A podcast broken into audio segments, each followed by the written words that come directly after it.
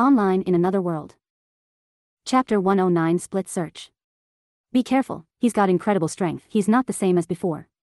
Yula said weakly. Got it, Alekkai nodded quietly.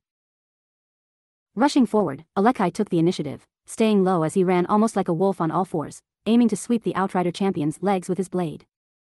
Clang. The sword swipe was blocked by one of Urganna's axes before the other was slammed down, which Alekkai dodged swiftly before countering with a roar, puffing out his chest below unleashing it to the rainy wind.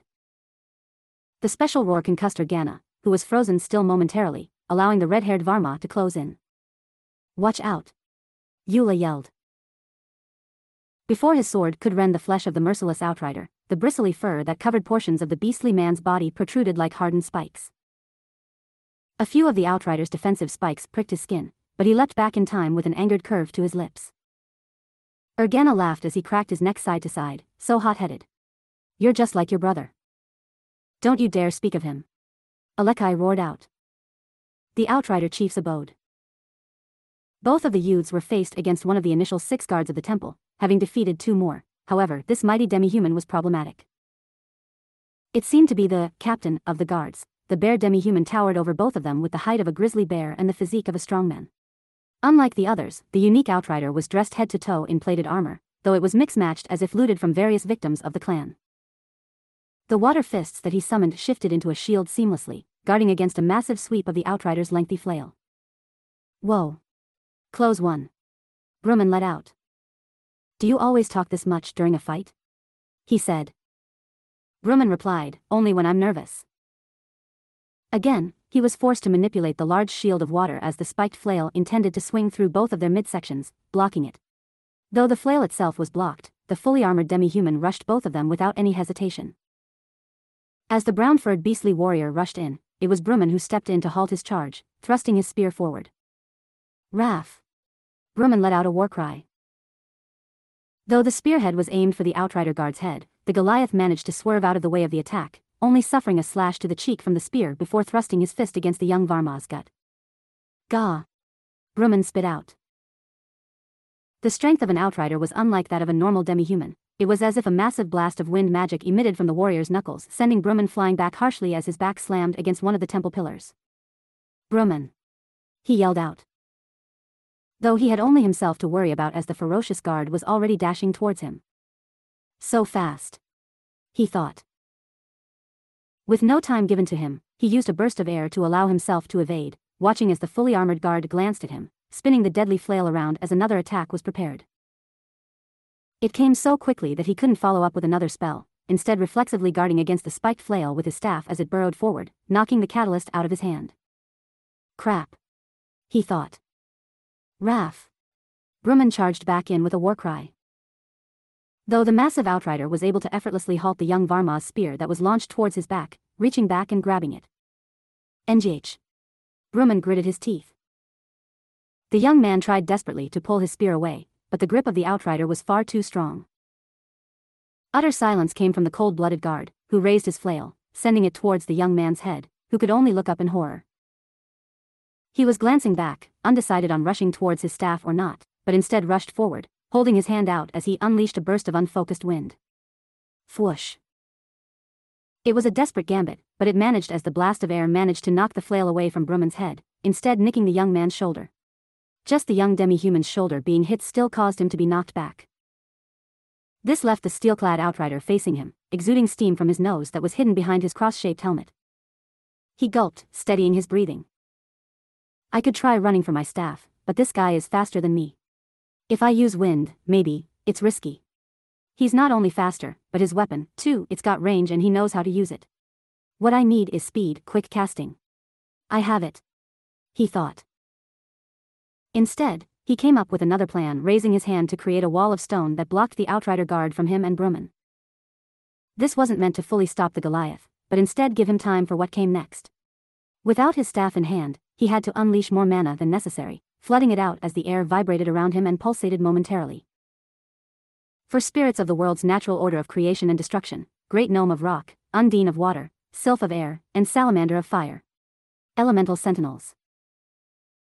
Manifesting from his call, for spheres of light encircled him, acting as companions to him in this time of need, the crimson light, Salamander, the emerald light, Sylph, the brown light, Great Gnome, and the azure light, Undine.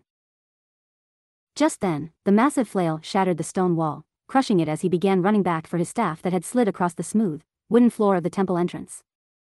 Graph. Magala. The guard roared. Though the Outrider guard tried chasing him, he was able to passively fend off the Goliath as the Crimson Spirit shot out a fireball towards the man-eating demi-human. The guard looked in surprise. It wasn't just the fireball, after the guard managed to use his flail to swipe through the flames, the azure light shot a burst of multiple bullets of water in quick succession. Due to the back-to-back -back casting, though the individual attacks weren't advanced, they got through to the mace-wielding cannibal as the projectiles of water pierced cleanly through the guard's armor, thrusting through his flesh. JRGH. The guard winced, stopping for only a moment before continuing towards him. He managed to slide across the ground and obtain his staff again, turning back towards the demi-human, who was trying to attack him again, but the emerald light and the brown light intercepted. From Sylph, the emerald sphere by his shoulder emitted a small-scale cyclone that caused the full-plated outrider to spin around, halting him and dizzying him. From Great Gnome, a blast of rock pellets pelted the warrior's skin, knocking him back with repeated blasts. Each individual spirit isn't that strong, but together, they're incredibly powerful, the unison of elements able to be used continuously, it's amazing. The only downside is, it's heavy on my mana. He thought. After the combo attack from his lesser spirits encircling him, the guard was left discombobulated and bruised. Bingo, he said with a smile, breathing out. Squelch. Through the gut of the guard, a spear pierced through, having come in through its back as the warrior spit out blood. Huff. Brumman was behind the guard, pulling his spear out as the outrider fell face forward.